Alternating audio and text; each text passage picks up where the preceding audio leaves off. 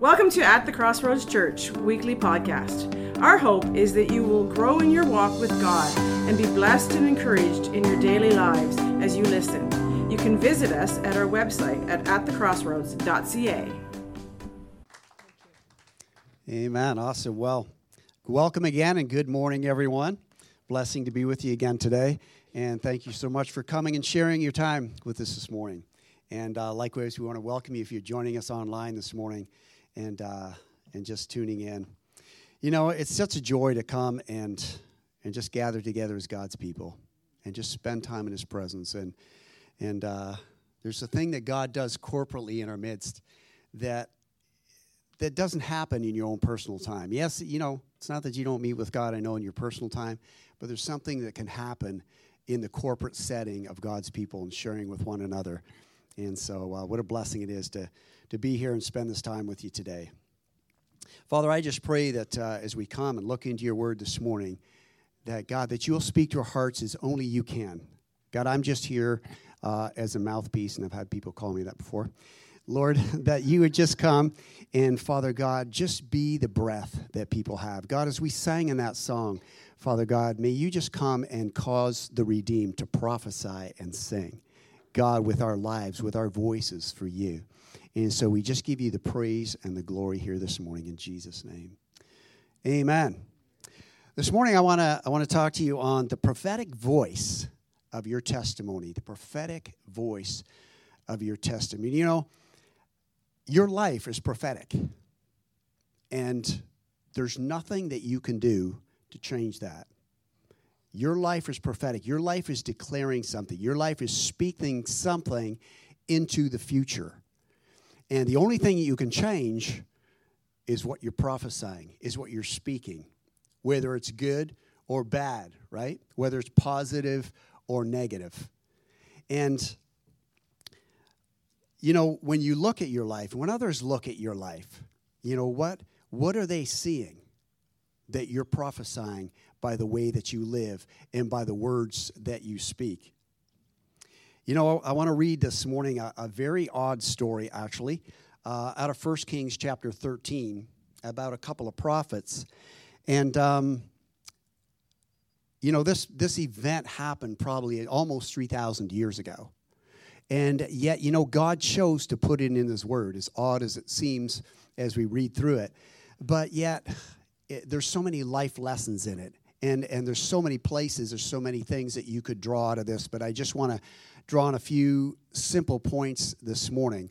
But you know, if this story 3,000 years later can still speak to you and me, think about how the value of your own life speaking to other people's lives. Think about how, you know, if this story can impact you, how your life testimony can impact other people and, and bring life to them and bring purpose to their lives. So here in First uh, Kings chapter 13, uh, just as a preamble, uh, King Jeroboam has set up some golden calves and some worship uh, here in a town called Bethel. And of course, it's far diverted from God's way of worship. Uh, it's far diverted from you know people seeking the one true and the living God. And he sets this up because he's trying to capture the heart of the people, the people that he's reigning over. And incredibly enough, uh, you know, this is the, the kingdom is now divided uh, between Judah and uh, that is, is in Jerusalem and the rest of the city. King Jeroboam has come, and, and the kingdom that David and Solomon reigned over has been split apart. And so he's trying to keep the hearts of the people where he is. And as a result of that, he, he ends up developing this perverted form of worship, which is really an occultic uh, form of worship that he calls people to. And so here we have this story coming. It says, uh, starting in verse chapter 13, and behold, a man of God went from Judah to Bethel by the word of the Lord. And Jeroboam the king stood by the altar to burn incense. So he's also acting as a priest. And then he cried out against the altar by the word of the Lord and said, O altar, altar, thus says the Lord, Behold, a child, Josiah by name, shall be born to the house of David. And on you he shall sacrifice the priests of the high places who burn incense on you, and men's bones shall be burned on you. And he gave a sign that same day, saying, This is the sign which the Lord has spoken. Surely the altar shall split apart, and the ashes on it shall be poured out. So it came to pass when King Jeroboam heard the saying of the man of God who cried out against the altar in Bethel that he stretched out his hand from the altar, saying, Arrest him. Then his hand, which he stretched out toward him, it withered so that he could not pull it back to himself. And the altar also was split apart, and the ashes poured out from the altar, according to the sign which the man of God had given by the word of the Lord. Then the king answered and said to the man of sorry, then the king answered and said to the man of God, Please entreat the favor of the Lord God, and pray for me that my hand may be restored to me. So the man of God entreated the Lord, and the king's hand was restored to him and came as before.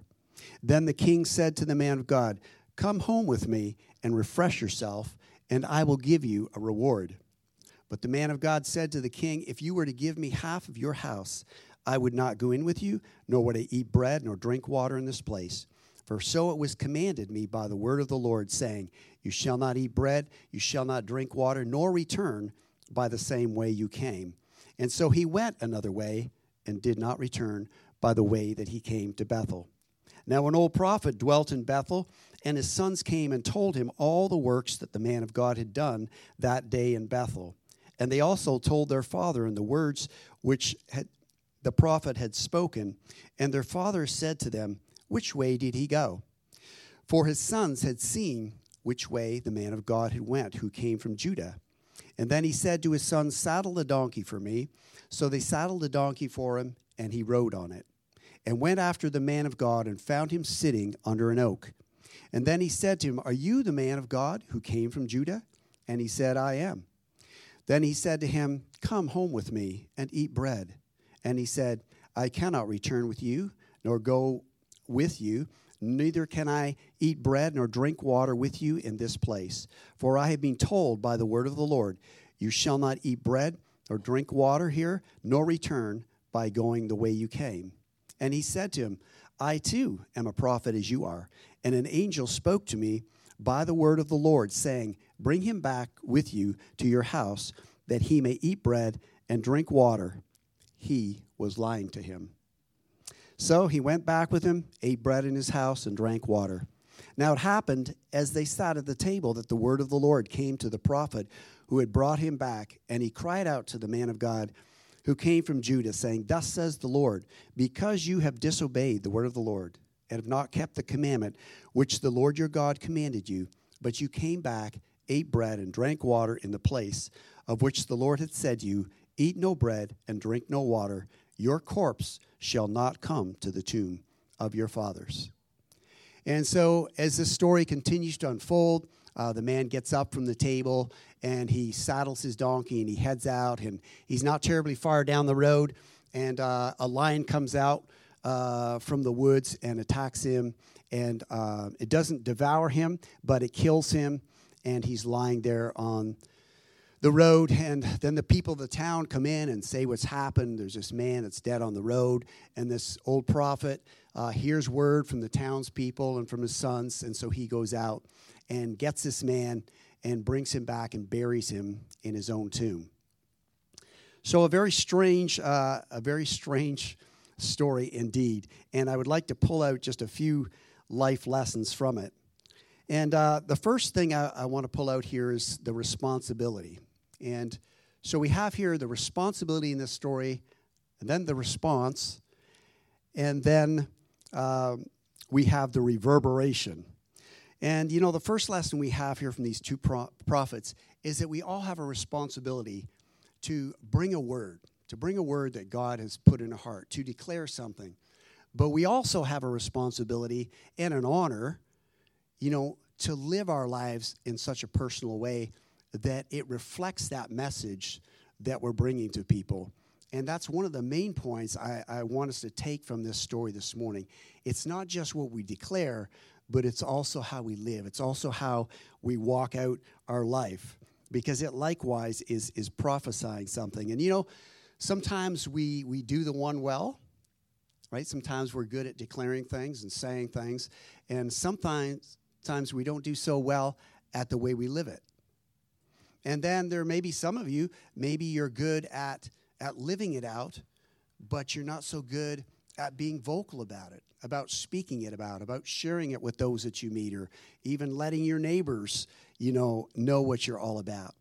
And and you know, God wants us to have both of those things in harmony in our lives.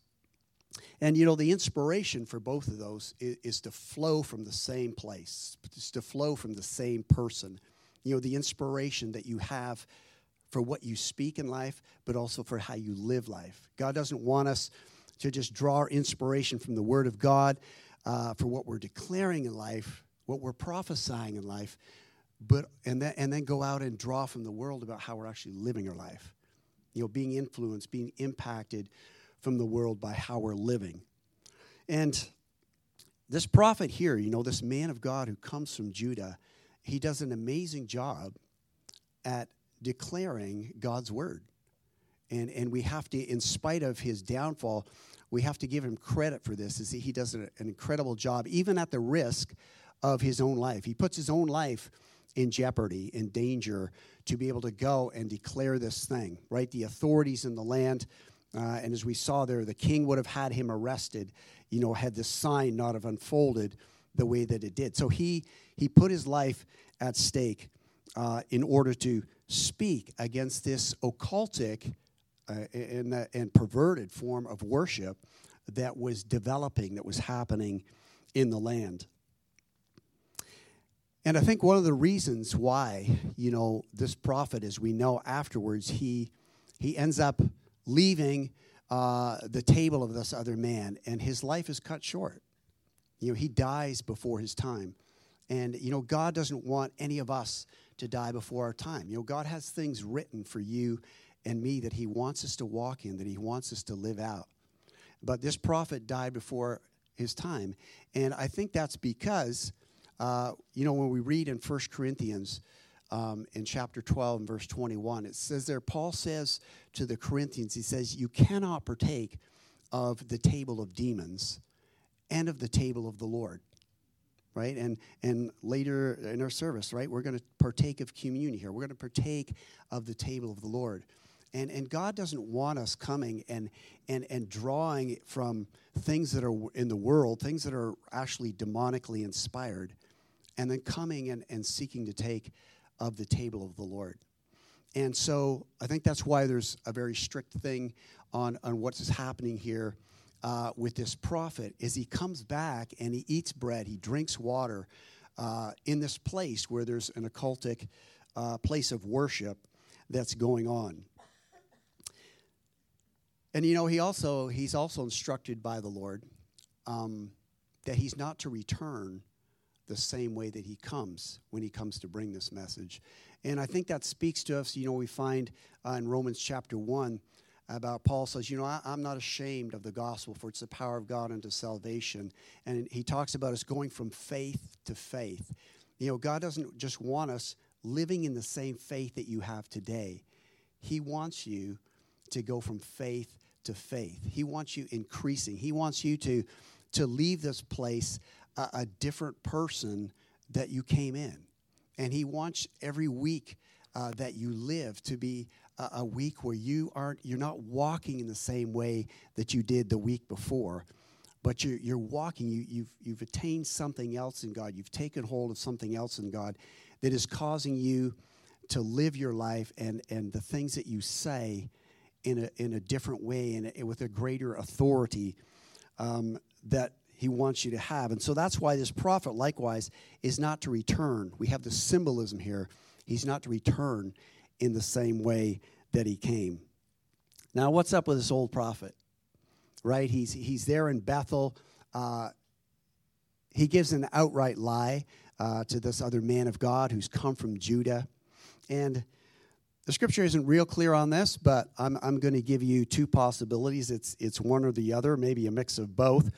Um, but you know, I think this old prophet is old in more than just one way.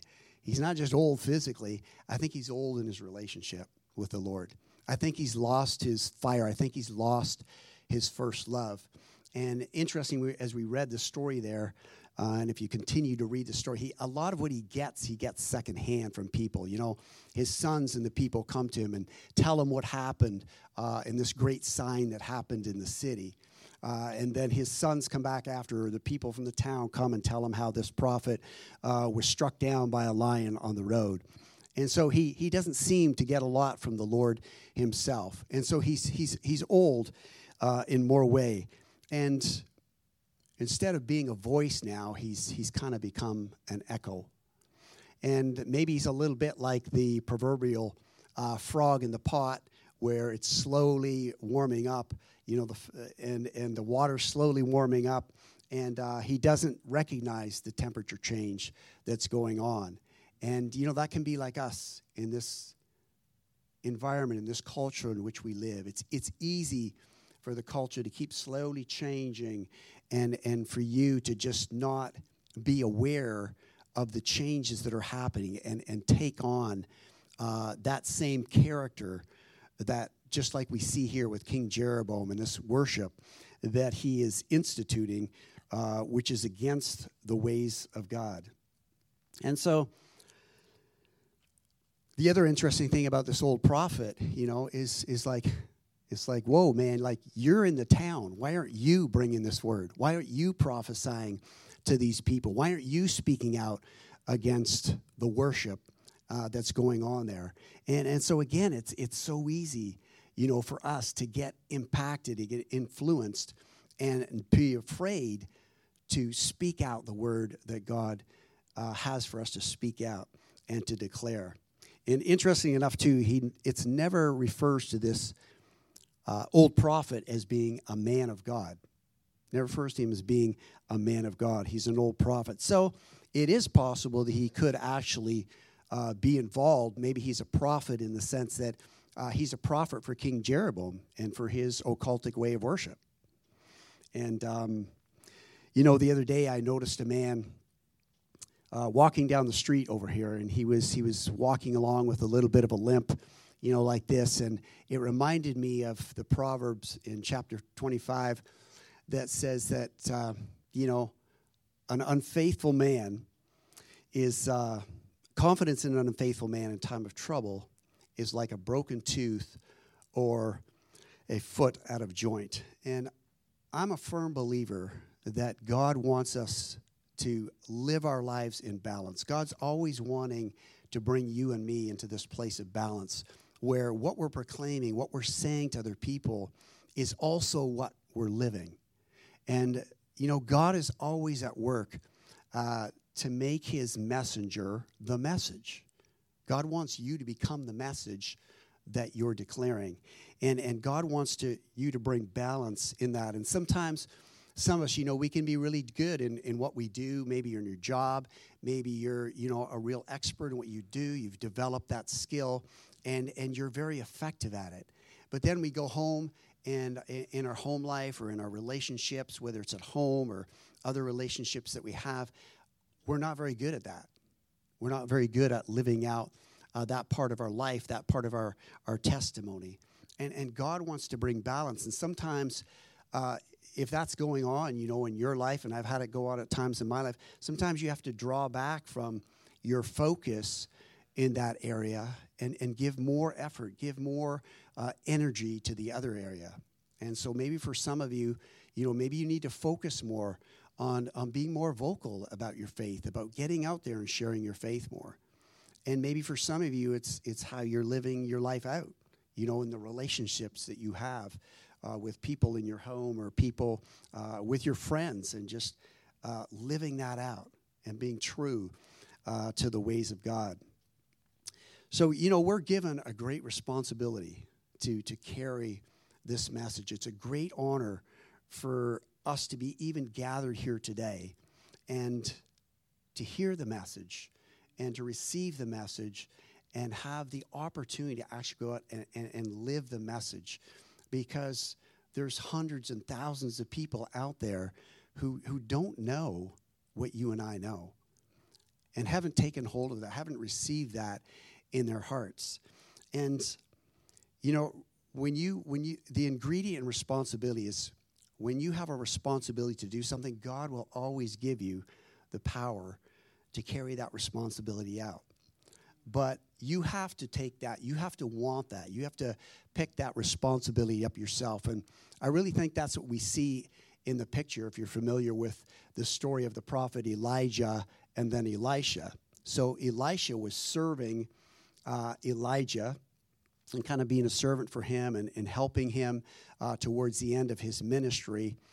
And then, if you remember how Elisha asked for a double portion of Elijah's spirit, and and uh, Elijah said, "Well, if you see me being taken up, you know, to heaven, then you'll receive that that double portion." And so when Elisha is taken up in heaven, if you know it, he's taken up with his uh, chariots of fire and a whirlwind, and the mantle falls off of uh, Elijah to the ground. It doesn't fall onto Elisha. Elisha has to go and he has to pick that mantle up. He has to pick that responsibility up himself and, and walk with it. And, and when he does, you know, he's, he, he picks up the power with it. And, and of course, he goes a little ways, and in the story there, he strikes the water, the, the Jordan River that he wants to cross. And he says, Where now is the God of Elijah? And the water parts, and he goes across. And so, you know, he picks up that responsibility, and you and I have to pick that up.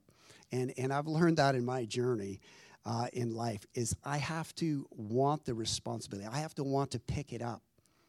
And, and, it, and as you do it, that the power comes with it. You know, the anointing to do what God's called you to do in life comes with it. So that's the responsibility. Next comes the response. And a great lesson that we learn here from, uh, I believe, this, this event and these two prophets is that, you know, prophets don't always live their life perfectly.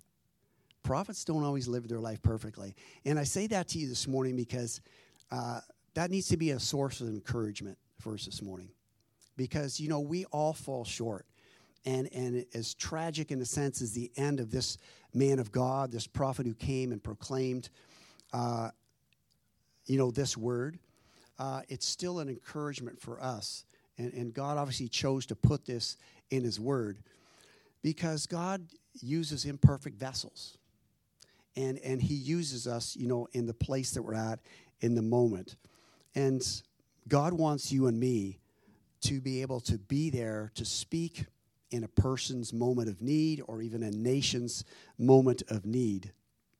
But it should never, the imperfection that we see in these prophets should never be a license or an excuse for us uh, to go after our carnal nature, to just live life in a fleshly way. It should never be an excuse uh, to do that. And so, you know, the, we know this prophet falls short, and, and he goes back uh, in the way that he was not supposed to go back. He eats the bread, he drinks the water that he's not supposed to, and he partakes of something that he's not supposed to. You know, Abraham, who likewise was a prophet, uh, he lied to two kings that his wife was his sister. Uh, David, you know, he, he gets involved with Bathsheba. He, he commits sin with another man's husband, and then he even has her husband uh, killed, right? What's that? Oh, sorry, yes, another man's wife. And so uh, that's good. That's good. You guys are catching me. You're awake. And so David, you know, he didn't live his life perfectly. Uh, Miriam, who was Moses' sister, she was a prophetess.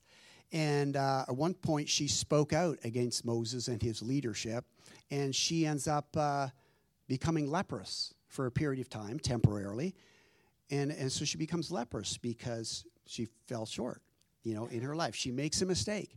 Uh, even Moses himself, right? He, he ends up striking the rock twice instead of the second time speaking to the rock to bring water out uh, for the Israelites, you know, because he's upset with him. And as a result of that, uh, Moses could not go in to the promised land. So prophets don't always live their life perfectly.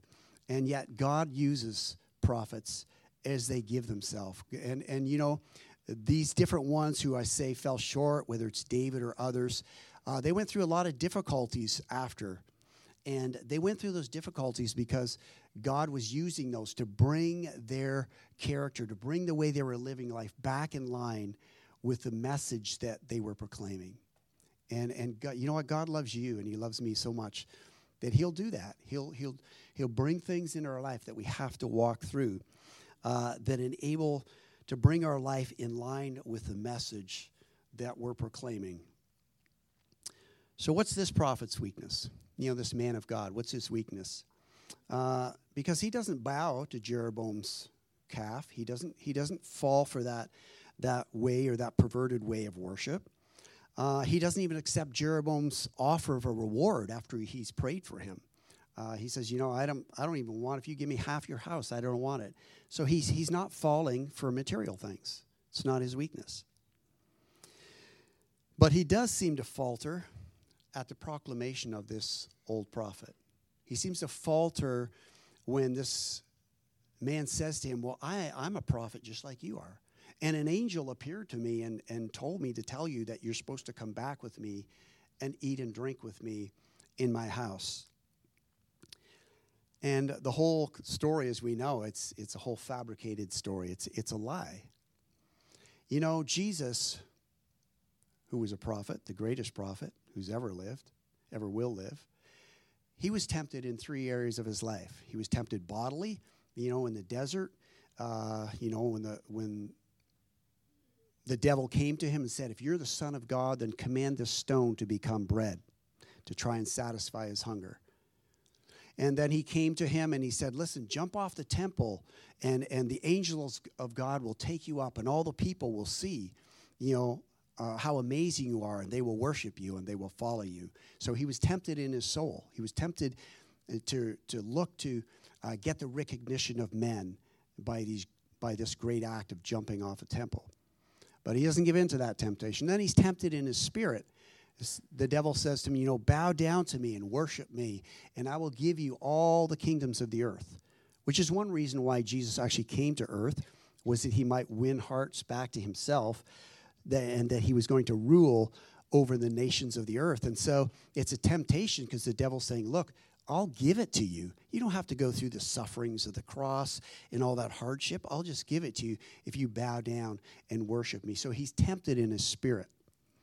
Well, this prophet here, you know, I think he's tempted in his soul because he's looking at the credentials of man. He's looking at this man's office of being pro- a prophet. He's looking at this man and, oh, this angelic appearance. Oh, an angel appeared to you. And, and he, that seems to be a weakness in his character that he falls into. And, you know, for you and me, we should never let people's offices, people's callings uh, be something that we take and go against God's word, go against you know God's ways in our life. And, and be invited to do something that's not right. And, and you know, these, these sort of things, we know they go on all the time, right? There's people who rise up. And, and, and unfortunately, uh, even in the church, there's even pastors and, and they come to this place and, and they rise to a great place of prominence, but then they can get involved, you know, in things in their life that are not good. And people will follow them and they'll just begin to, to believe everything that they say and believe that, hey, that way of life is okay because, well, they're doing it, so it must be okay. And, you know, we can never allow that to happen in our life. And that's one of the life lessons we learn from this prophet here is don't give in to somebody else's credentials. Don't believe that that's God's way just because that person's living it. But, you know, come to the word yourself. And uh, we find a, an incredible scripture verse here in Deuteronomy chapter 13, verse 1 to 3. And it says, If there arises among you a prophet or a dreamer of dreams, and he gives you a sign or a wonder, and the sign or the wonder comes to pass, it comes to pass. Of which he spoke to you, saying, Let us go after other gods which you have not known, and let us serve them. You shall not listen to the words of that prophet or that dreamer of dreams, for the Lord your God is testing you to know whether you love the Lord your God with all your heart and with all your soul. Now, this is an incredible verse because what this prophet uh, does, he comes and proclaims something, but he actually does a sign and it comes to pass. And, you know, I think this is going to be so pivotal and so key for so many uh, of us and people in the world as we come into these last days. You know, and uh, we know that even Jesus said in Matthew 24 that false Christs and false prophets uh, would rise up and they would perform signs that, if it were possible, even the elect would be deceived. And then in Revelation in chapter 19, it talks about, uh, you know, the false, um, the beast and the false prophet who performed signs uh, in the presence of the beast to deceive many people who had received the mark. And so we find here it's not just about, you know, whether something comes to pass, but also what's the person's proclamation? What God are they encouraging you to, to follow after? And that scripture verse tells us that those things happen because God is testing your heart. He's testing my heart to know does God have your affections? Does God have your heart? And, you know, these scripture verses I just referred to, whether, you know, Jesus and Matthew and, and uh, in Revelations, you know, we don't have to fear those things. You don't have to fear being deceived if you just keep your relationship with God alive. If you just keep that relationship uh, vibrant between you and Father God, you don't have to fear that you're going to be taken in by those things. And so God wants God wants your heart. He wants your affections. And I remember years ago uh, when I was I was going to purchase this Honda Accord, and not the one that I have now. And I know I seem to have a lot of car stories, but uh, I guess that's because uh, I read in Proverbs chapter four. It talks about you know in all of your getting, get understanding. So when I'm getting something, I'm trying to you know learn God what He's saying to me when He's speaking to me. So I went to purchase this car. I did purchase this uh, Honda Accord that had a nice spoiler on the back and everything. And I really felt I had a sense, a peace from the Lord um, to get that vehicle. And then the week after I got it, I started questioning it. I said, man, did I hear from you, God? Maybe I wasn't supposed to buy that. Maybe I should have got another, the other vehicle that I was looking at. Maybe I shouldn't have spent that much money on it. And, uh, you know, I was in torment for a number of weeks. And finally, after a few weeks, I, I got my peace with God back. And it was just like the Lord showed, taught me and said, Peter, you know, when I give you peace about something, hold on to it. Don't give it away. Don't start questioning it over and over again. Don't put your hand to the plow and look back. Right? Just just keep going on to me. Just keep because because even if you made a, a, mistake, you know God can teach you. God can move you on from that place. You don't you don't have to believe uh, that God is against you. And so, you know, God, God was testing me that because He wanted my affections, and and He wanted me to learn to follow Him. Now, here's the flip side. Uh, about four years into my faith journey, after I was born again, um, towards the end of my my time at Bible school in Toronto. Uh, I got to know this girl there, and it got pretty serious. And you know, we were talking about you know possible marriage, and so uh, came to the point where I drove all the way to Windsor to ask her mom if I could have her daughter's hand in marriage. Now, her father wasn't in the picture, so that's why I wasn't talking to her father. And, uh, you know, her, her mom gladly consented. And so as I'm driving back uh, home again, I just, I start being troubled in my spirit about this direction that I've taken. I'm very distraught. I'm losing my peace. And, and I'm driving along and I'm saying, Devil, you're not going to take my peace and you're not going to, you know, mess with my mind. And as much as I tried and I tried, I just, I just couldn't get my peace. I just could not get breakthrough. So finally, before I got back, I pull over at this gas station. This is before cell phones. And I find a, a phone booth and I call my girlfriend and I say, "Listen, this is what's going on. I'm struggling with this." And I said, "It's it's nothing about you personally. It's just something I'm wrestling with." And I said, "You know, maybe we just." And she hung up the phone before I finished the sentence. and I called her back again, and and she listened to the rest of my story. But I just said, "You know, maybe we should just tone this back a bit, and and you kind of do your thing for the summer, and and I'll do my thing." She was going off to work at one Christian camp, and I was going off to work at another Christian camp and, um, and so, anyways, the long and short of it was, you know, I, I finally got my peace back and I, I ended up just, you know, breaking this relationship off. I just didn't feel that was the place to go. And th- the lesson from that is just you can't make things happen either. You know, I learned from that. I, I can't I can't make a relationship happen if it's not supposed to happen. And you know, as I look back on it afterwards, I didn't see it in the moment, but there were things about that relationship that that weren't in God's order. And and sometimes the calling on one person's life is different from the calling on another person's life, and it just won't jive uh, for you to walk together in in your callings that God has on your life. And so, and so you know, God God wants the affections of our heart. He wants to know that we're there to love Him with our heart and with all of our soul. And, um, you know, some of you may not be aware that uh, there's 11 years difference between my wife and I. And uh, so when this event unfolded for me, I was 25 years old. So that would have made my wife 14. So, you know, it wasn't just that I had to grow up, you know, but I mean, I had to wait for her to grow up too, right? So, so I went through a few more processes uh, before all of that, uh, before all that happened, before I met her. But, you know, I, I love my wife. Um, you know, she, she's, I, have always felt comfortable around Anita. I never felt like I had to be somebody else. And that was the problem with this other relationship that I was in is I was trying to be somebody else. You know, and I was trying to attain to something that just wasn't in the timing of God. It wasn't in the work of God. And, all, you know, all those things prepare you and me to prophesy something out of our life in the years that are ahead of you. You know, Romans chapter 12 and 6, it says, Let us prophesy in proportion to our faith. You know, we all have different gifts, but it says, you know, let us prophesy in proportion to our faith. And the Greek word for proportion here is it's really quite cool, and it actually means um, to go through a process to bring a word. Isn't that interesting? To go through a process to bring a word. You know, God.